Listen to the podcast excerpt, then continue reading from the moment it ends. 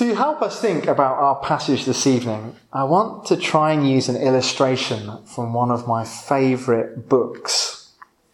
The book is Les Miserables by Victor Hugo.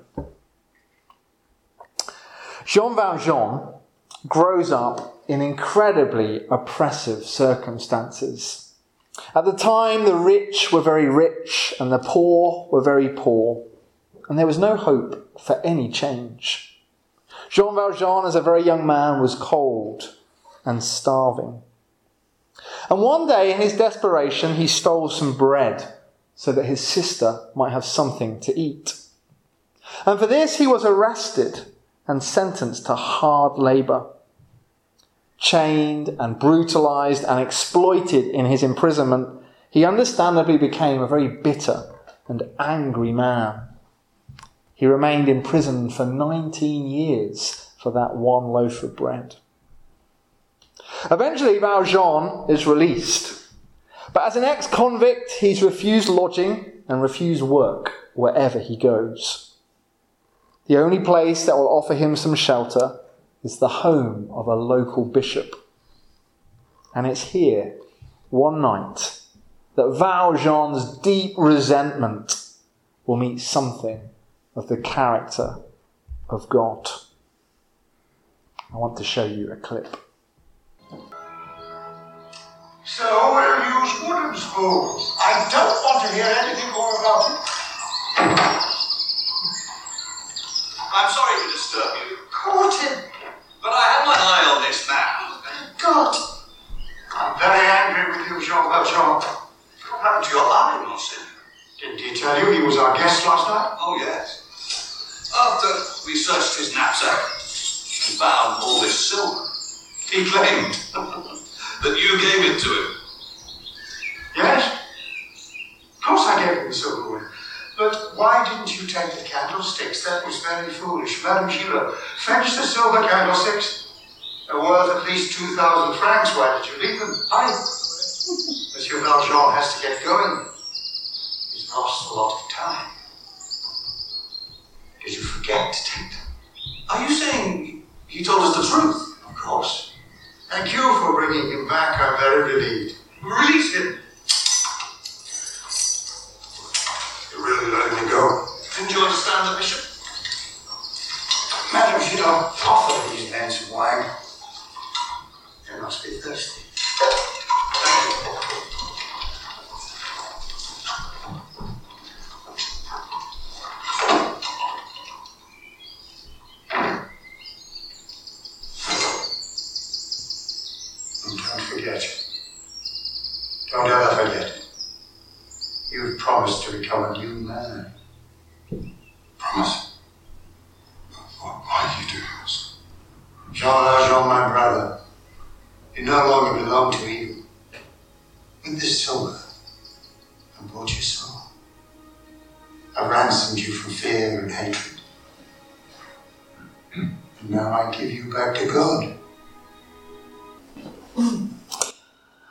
Understandably bitter, angry, and resentful Jean Valjean meets the wonderful grace of God.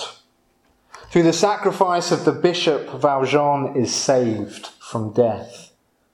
Back then, a repeat offender would have been sent to hard labour for life. He would have died in chains. In a very real way, Valjean experiences forgiveness. He experiences being set free.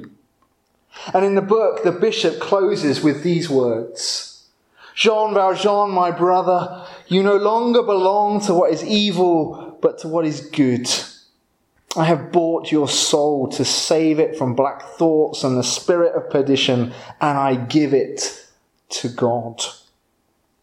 And the rest of the book is a reflection on those words.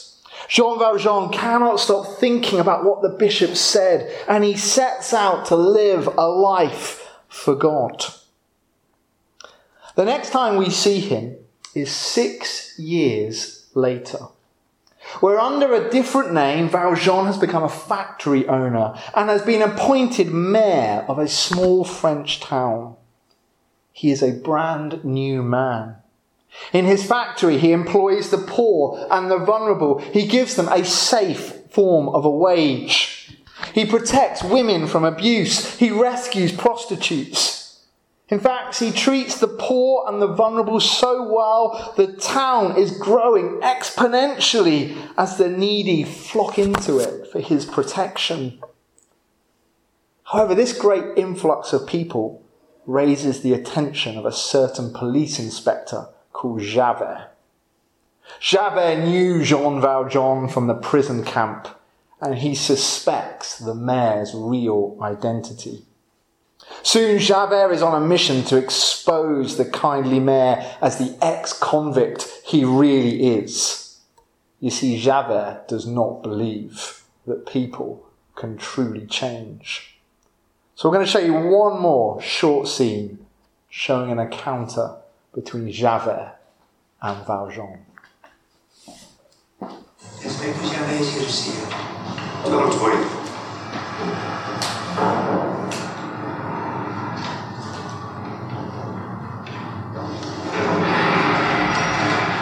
Exciting news, Monsieur le Paris is interested in my plan.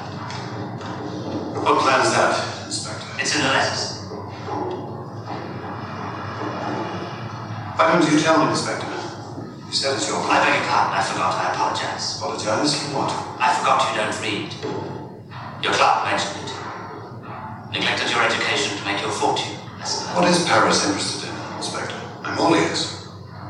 Because of Vigo's extraordinary growth during the past five years, I've proposed that we make a detailed census. Well, that would be interesting. But how is it a police matter? Modern law enforcement demands modern methods, and that means information. For example, how many people have moved here in the last decade? Where did they come from? What's their background? Is our criminal population homegrown or are they outsiders? Without information, we cannot know how to control the dangerous elements. You might be making a mistake. It's a mistake. What mistake is that? Sometimes people move to a new town to start with a clean slate. You might be doing more harm than good by prying into their private lives. An honest man has nothing to fear from the truth. For example, Paris knows that my father was a thief, and my mother a prostitute. If my mother or father were to move here to Vigo, I would want everyone to know who and what they are. Even if they had reformed themselves. Reform is a discredited fantasy. Modern science tells us that people are by nature lawbreakers or law abiders. A wolf can wear sheep's clothing, but he's still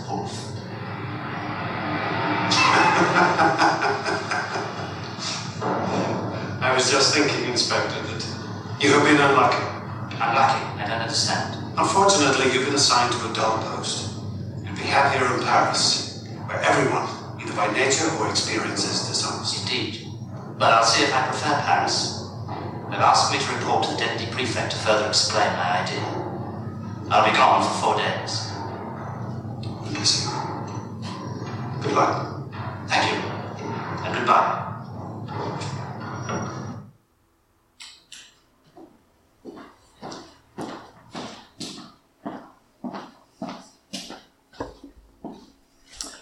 So here we have two outlooks on life clashing head to head. One believes that people can change. From unfortunate or mistaken beginnings, people can be redeemed. They can still go on to flourish.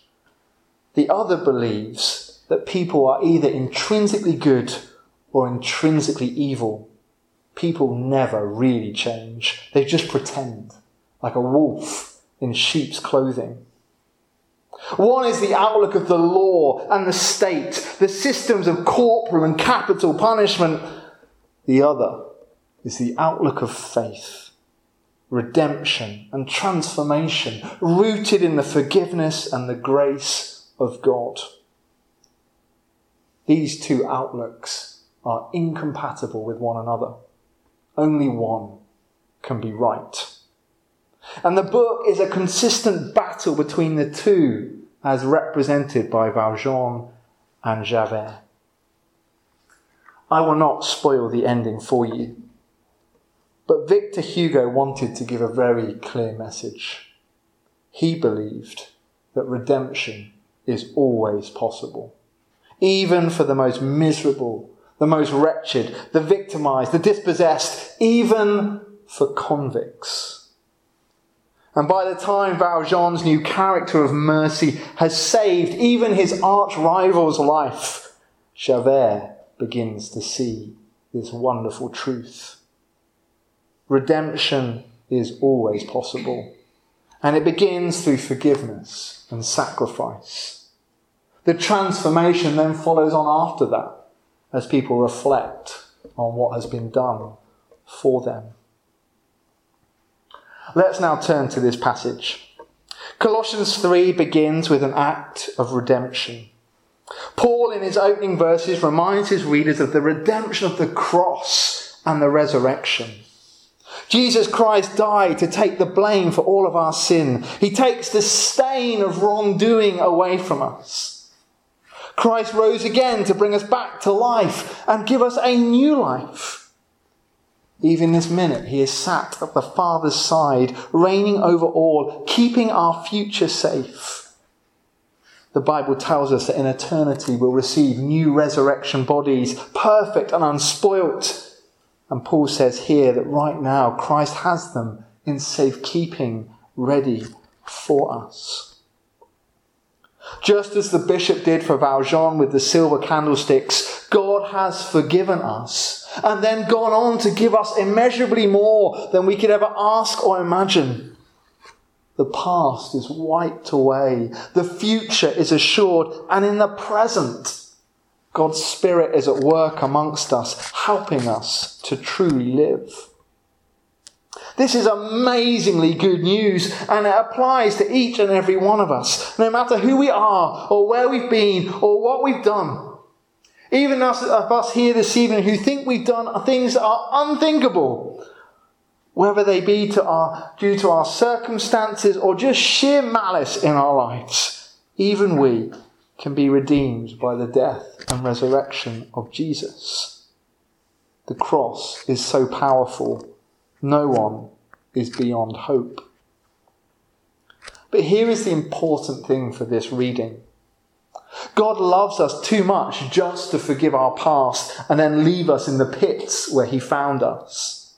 The bishop was not just going to let Valjean off and then allow him just to return back to his old ways. The bishop gave Valjean a chance to change. And so too does God. God begins with redemption and forgiveness, and then he begins to transform our lives by his Spirit. But here is where we as Christians can be lulled into a mistake. That glorious transformation of character doesn't just happen to us automatically. Neither does it happen instantly, as if coming to faith is like pressing a magic button. To be truly transformed, requires us to work with God. It requires us to choose to refuse the wrong paths and take up the right ones. Above all, Paul says, it requires us to think. Jean Valjean cannot stop thinking about the bishop's words. I have given you to God. It was by dwelling deeply upon them and responding to them over six years that Valjean's life was slowly transformed. Well, so too it is with Christians. Just look at what Paul says here. He's emphatic. Since then you've been raised with Christ. Set your hearts on things above where Christ is, seated at the right hand of God. Set your minds on things above, not on earthly things. For you died, and your life is now hidden with Christ in God. Think, says Paul. Think, think, think. Remember what Christ has done. Think about what he went through for you. Think about what he gave up, what he sacrificed. Think. I'm sorry if this is news to you today, but as Christians, we have to think. We're to be a thoughtful people, not emotional wanderers going from one spiritual high to another. We're to think deeply and slowly on God And when we do, it changes our hearts. It changes our motives and our desires. It changes our ambitions and our drive. We're to think on Jesus, on who he is and what he's done. And once we've got our thinking right, it'll begin to spill out in our behavior and our actions. So all of us can be redeemed by Jesus if we repent of our sins and turn to him. And then when we dwell on the source of redemption, the sacrifice of the cross, all of us can be transformed. No one is beyond help. Perhaps the words of the great hymn still describe it best. When I survey the wondrous cross on which the Prince of Glory died, my richest gain I count but loss and pour contempt on all my pride. With the whole realm of nature mine, that were an offering far too small. Love so amazing, so divine, demands my soul, my life, my all.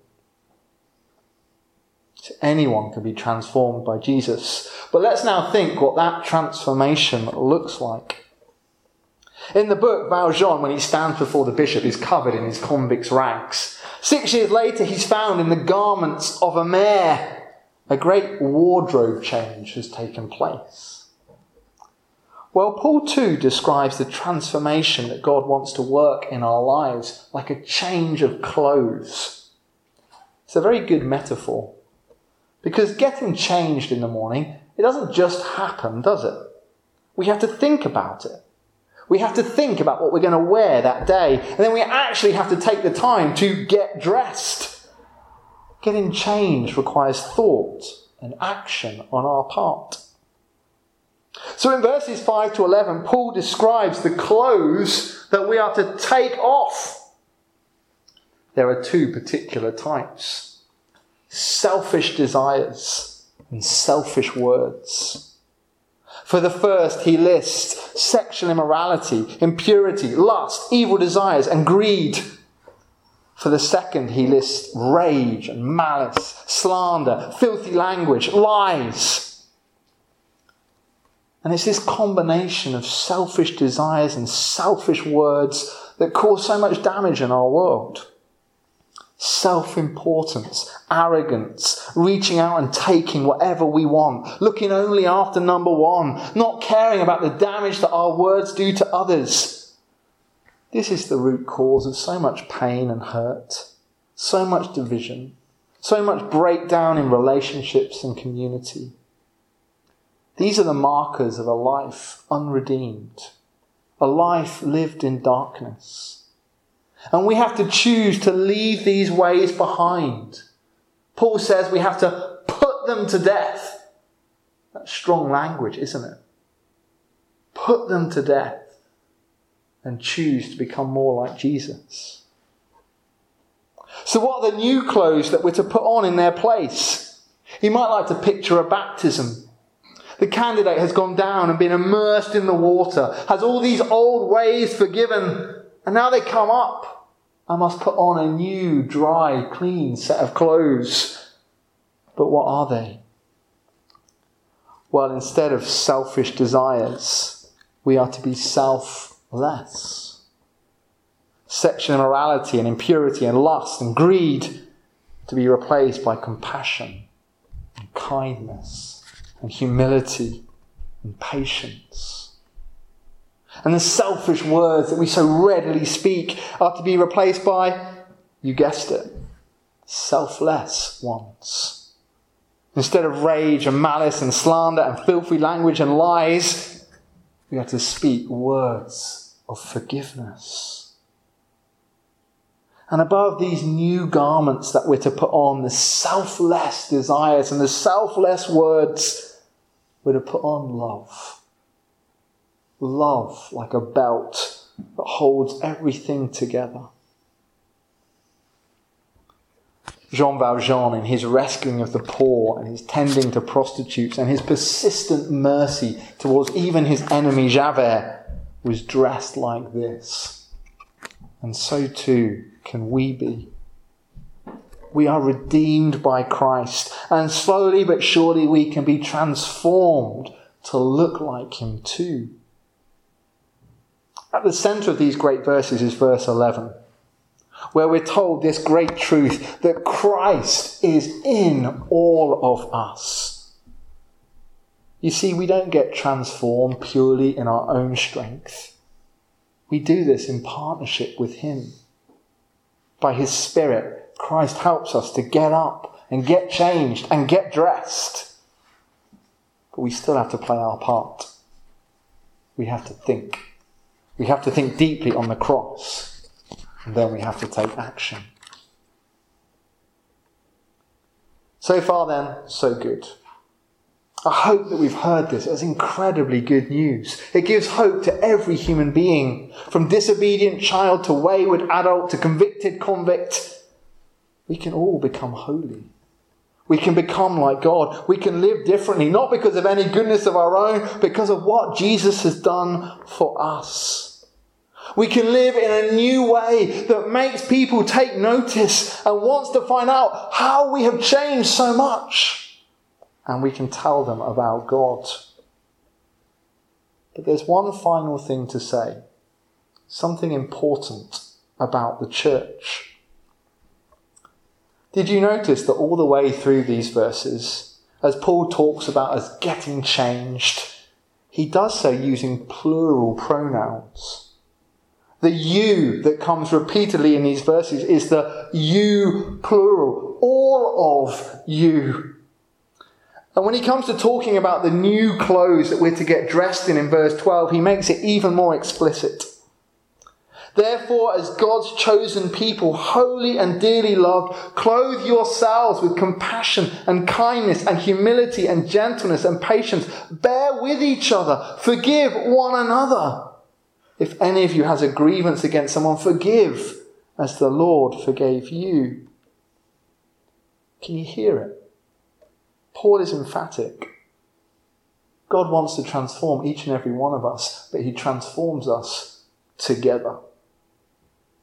The church could almost be described as a group changing room. You know, the ones you get at swimming pools for families. Why is that? Well, I'm sure you don't need me to tell you that getting changed is difficult. It's not easy to become like Jesus. We all need help to change the long ingrained habits of the past. We need help from others to stay focused on Jesus, setting our minds and our hearts on Him for the long haul, not just a few days. And for this, we need the community of God's people to help us. Every one of us in this room need the rest of the church here on Islay to help us to become the best that we can be. So, what can we do as a community together to help each other get transformed well, the final three verses give us some brief ideas. First of all, it tells us that in the church we learn to live in peace. For those of us who are a little selfish and angry and bitter, like Jean Valjean, it's living in community that teaches us to be gentle and understanding. Verse 15 says, Let the peace of Christ rule in your hearts, since as members of one body you were called to peace. You see, when we live together in a church, we realize that everyone is different. We all come from different cultures and different backgrounds and have different interests. We have different characters. All these things could so easily pull us apart. But by living together, we're forced to focus on the main thing the cross and the resurrection, and how everything pales into insignificance compared to that. By living in fellowship, we're forced to build bridges, to learn how to accept and love and forgive, to put others before ourselves. Committing to live together in this way helps us to take the old divisive clothes off and put on the new humble clothes of compassion and love.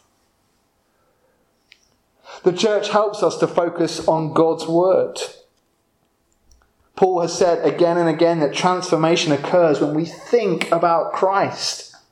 And for that reason, it's vital that as God's people, we're rooted in the Bible. And on our own, we know that it's difficult to keep reading the Bible. Our daily devotions soon tail off.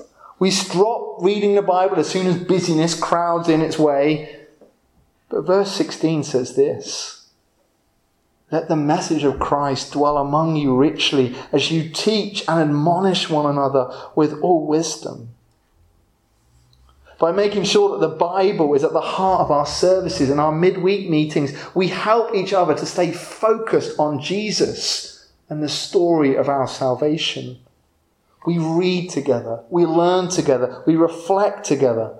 Sometimes we have to correct one another using the Word of God.